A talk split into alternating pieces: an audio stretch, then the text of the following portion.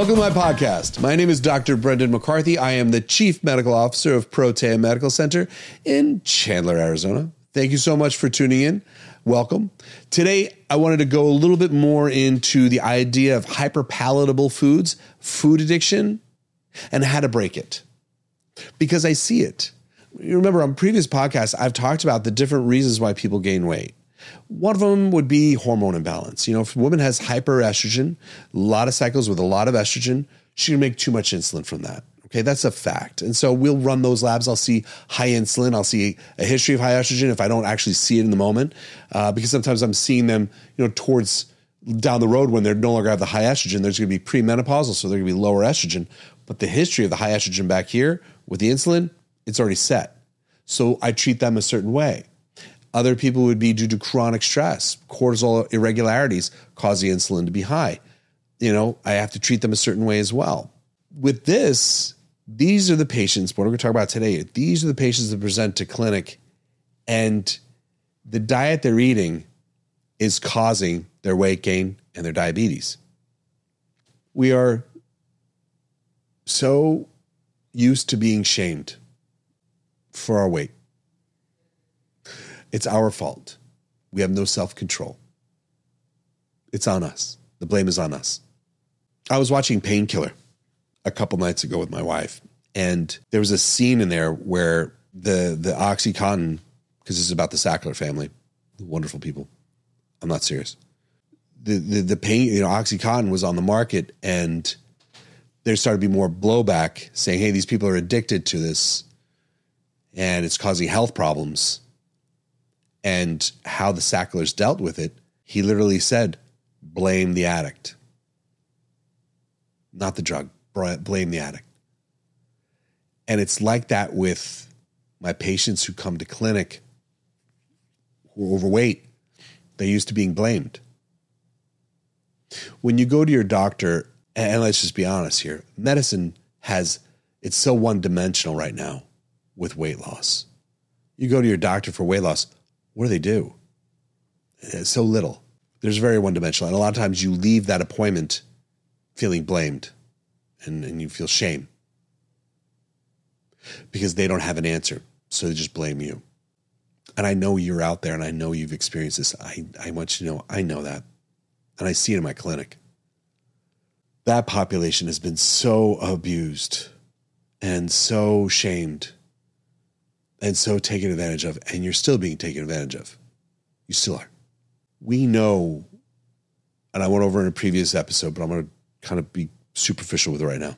We know that food has been manipulated we know that a lot of the food manipulation started with the big tobacco industry when they they they started buying up big food in the 1980s.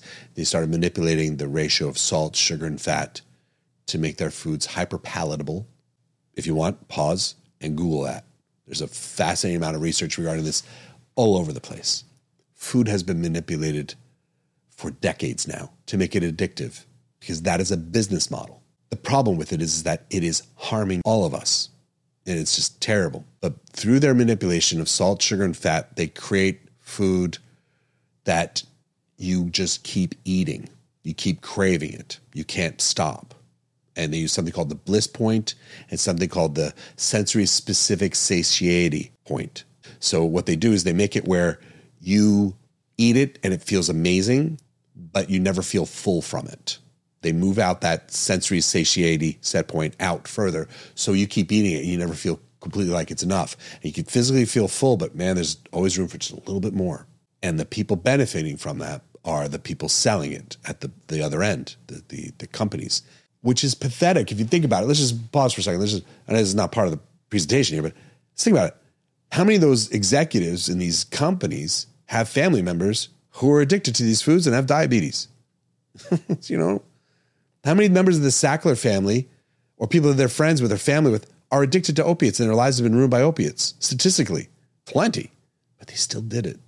So let's get back to what's important you. So I want you to know it's valid. And what you're going through, no one told you that the food you went to the store for, you go buy that jar of marinara sauce and some pasta and you're throwing together dinner for the kids you didn't know that you're creating something that was addictive and hyper palatable where you're going to eat more than you want or need, or that you did that with your children. I have so many people I know who have so much shame over their children's health because they're feeding kids these things that they thought that's what you're supposed to do. So let's talk about what's hyperpalatable. Okay. Hyperpalatable foods will be things like, you know, behind the counter at the coffee shop, anything, the bakery section there, pastry, that's hyperpalatable. Okay. We know snacks that are in the office, like donuts in the lounge or kitchen with potato chips, popcorn, you know, candy bowl that people put out there at work, hyperpalatable healthy lunches, things that look like they're healthy. That would be like you go to the store and you like have those big salads they do. You know, those salads, if you really look them through, they have more calories and more salt and more sugar and more fat sometimes than a cheeseburger from McDonald's. Dead serious. It's true. It's the dressing that did it and all the other little add-ins in there that do that. They get it be more hyper palatable. That's that's the name of the game. When you make a drive-through decision, and I'm a parent and I get it. I get it. You bring your kids all over the place, all these you got to do. I get it. You think to yourself, how bad can a burger be? But it's not a burger anymore. Guys, it's not a burger anymore. The meat has been adulterated, adjusted. There's added things to it to stabilize it. There's added things to it to make it more flavorful. Uh, the bun is not the bun anymore. There's a lot of sugar in that, corn syrup. These are things to process it so that you crave more of it. That's the business model. I want you to know I, am not you. There's no shame. Please know this. You didn't know it. You never knew. It's not like you're. I walked up to you and handed you, you know, uh, cocaine. You know, and it goes back to my previous episode, by the way, because it makes sense if you saw the previous episode with cocaine and the cough drops because people didn't know back then about cocaine and cough drops were being bad. They used to the cough drop. They're like, I felt amazing. This stuff's great. You know, like you're hungry. You're like, hey, here's a burger. Here's a scone, or not even scones. Scones aren't even that great anymore compared to what they do make now. You know, they have those those little bars you can buy at Starbucks are delicious, man. They're coming up on that season. What are those things called? Do you remember what they're the pumpkin loaf, pumpkin bar things? Those are good. But this is the thing you didn't know when you got your coffee that starting with just a coffee in the morning, now you've migrated from coffee to these, you know, incredibly complex drinks. They are delivery devices for sugar and fat into your body that make them addictive. The caffeine doesn't help. Starbucks is an addictive institution. They just are. I love their coffee, plain coffee, sure, delicious. But everything else there where they make their money is an addictive compound that harms us. It just is. And I, I know that I hear some voices out there. I can hear voices in my head. that sounded crazy. I'm sorry, I can. Not really though, but I can hear like what people's arguments would be. Like, Brendan, come on, man. a good mocha every once in a while. It's still been manipulated. It's still an addictive compound. Just know that. I'm not telling you to do it or not do it. I'm just saying it is addictive, whether we want to admit it or not. The research is clear. It is there's no more arguments on this. It's an addictive compound. Some of us are more addictive than others. It's this just how it is. Some of us are wired that way. And it leads them down a dark road. We know that kid foods, you know, kid foods are awful. Kid foods are so bad for us. You know, like fruit snacks and and dino bites and you know, chicken nuggets you buy. All that stuff is not real food. It's not real. That's why people crave it ice cream, which I'm guilty of. I love ice cream. I go in waves with it, but that's an addictive food too. These are all foods that have been manipulated to make them hyper palatable.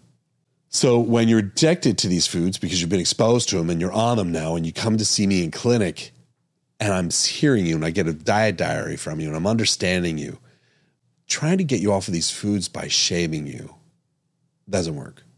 Doing what I just did just now doesn't work either just pointing out what's it what's a problem food because we all already know this is a fact. Okay, we know this. What does work then? What does help? The thing I want to point out now is Ozempic is so popular. Semaglutide is a medication, and Mounjaro and all the variations within there, so popular right now. That doesn't work for this. It works to bring your weight down, but it will never treat the underlying cause of the weight gain. And if you're eating those addictive foods while you're using a compound like semaglutide, you may get some weight loss in the beginning, but it doesn't last. And you'll always hit walls where it stops your weight loss. You'll hit these, you basically you can't break through that, that level. I can't get any lower because if you're still eating these foods, it just doesn't work very well. And that's the solutions you're being given really from your regular doctors out there, isn't it? I mean, what are they giving you to stop your addictive, you know, food issues? They're just giving you something where you just keep taking this to keep your weight down. It kind of works, but the minute you stop taking it, you're going to gain the weight back, and it's expensive. How is that medicine giving you solutions? This is where I get frustrated with medicine. That is such a non-solution. What that is is a profit margin. That's a profit creator. I'm not against semaglutide at all. I know what it is. I know its use. It is a great tool to use to get someone's weight down when their body weight is dangerously high and there's something going on with their health. It is something to help move their weight down. If the weight is causing pathology, we should be using it. It's a good thing. But we shouldn't use it standalone. We need to understand the addictive component of the foods. So, how do we treat that? Sometimes we'll use naltrexone in my office. Now, naltrexone is a drug that's used for addiction and it affects the dopamine receptors in the brain. And when you consume a food that would be uh, addictive potentially by taking the naltrexone, it really does inhibit that dopamine surge in your brain. So it, it makes it where you'll eat the food, but you don't really get that hit from it, that exciting, like, oh my God, I love this feeling. So that helps. In some cases, we'll use that. And uh, um, that's called the Sinclair method. And we use that with alcohol. We also use that using naltrexone for alcohol. And we also use that for naltrexone with food addictions. And sometimes that is effective. That can be helpful. Sometimes we'll work on our patients to start doing fasting, giving them longer breaks between meals to help them stop having that cycle of addiction where you consume the food, you get the rush from the food, and then as it starts to go back down, you crave the food again. We try and let them go longer between servings of those foods to help break that addiction ha- addictive habit as well. Another thing we use that we've been using at greater frequency is a continuous glucometer. So we get these continuous glucometers. We put patients will put on their their their arm or they put on their abdomen or their their their hip, and these glucometers test the blood sugar every few minutes and Bluetooth it to your phone. And so why we use that is because we train our patients to wait till their blood sugar levels get down to a certain level before they eat. And everyone's different. We ultimately want everyone's blood sugar down below a certain point. But some people, their blood sugar is up here. And I can't tell them, okay, you got to get this down to 80. So don't eat now until it gets to 80. It doesn't work that way. We have to say, okay, say your average resting blood sugar is like 140, 150. Okay, I'm going to say, okay, you're 150 today. I don't want your fasting is 150. I don't want you to eat until it's 140 or 135. And we work with them. We do our best to get that number to go down. And then for a few weeks, we'll do that. And then we'll go even lower. And then we keep lowering it further and further and further. And say, okay, I want to have a longer patch of time where your blood sugar is low or in the healthy range. I don't want to have low, low blood sugar, but I want to get it lower, bring it down into the normal range, the healthier range. So we keep driving that number down through extending the time between meals and telling them not to eat until their blood sugar hits a certain point.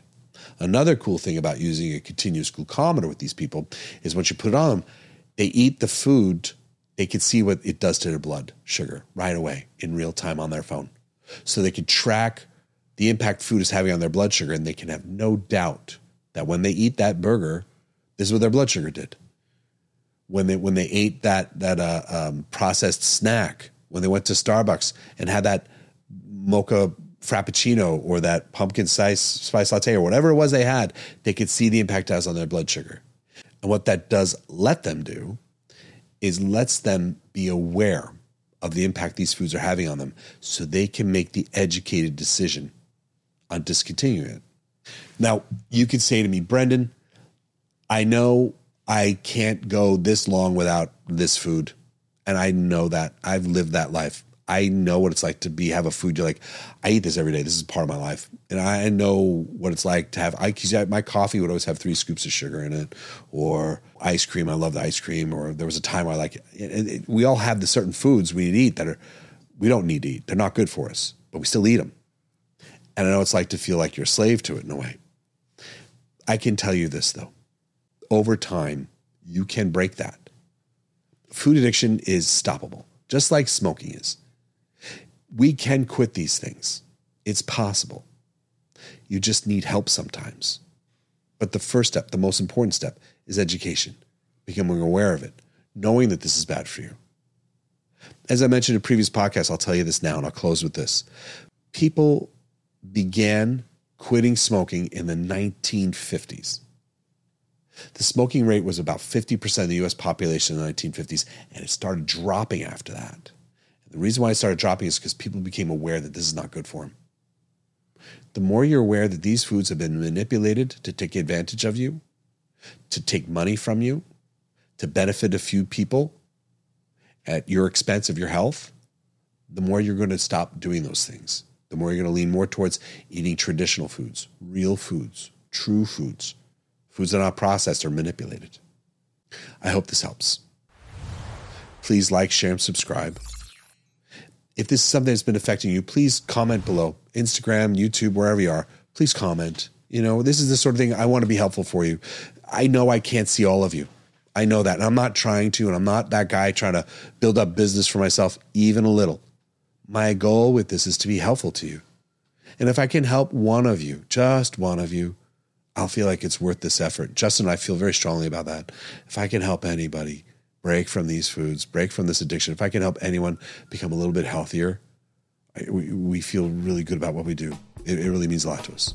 So thank you so much for tuning in. I'll see you next time.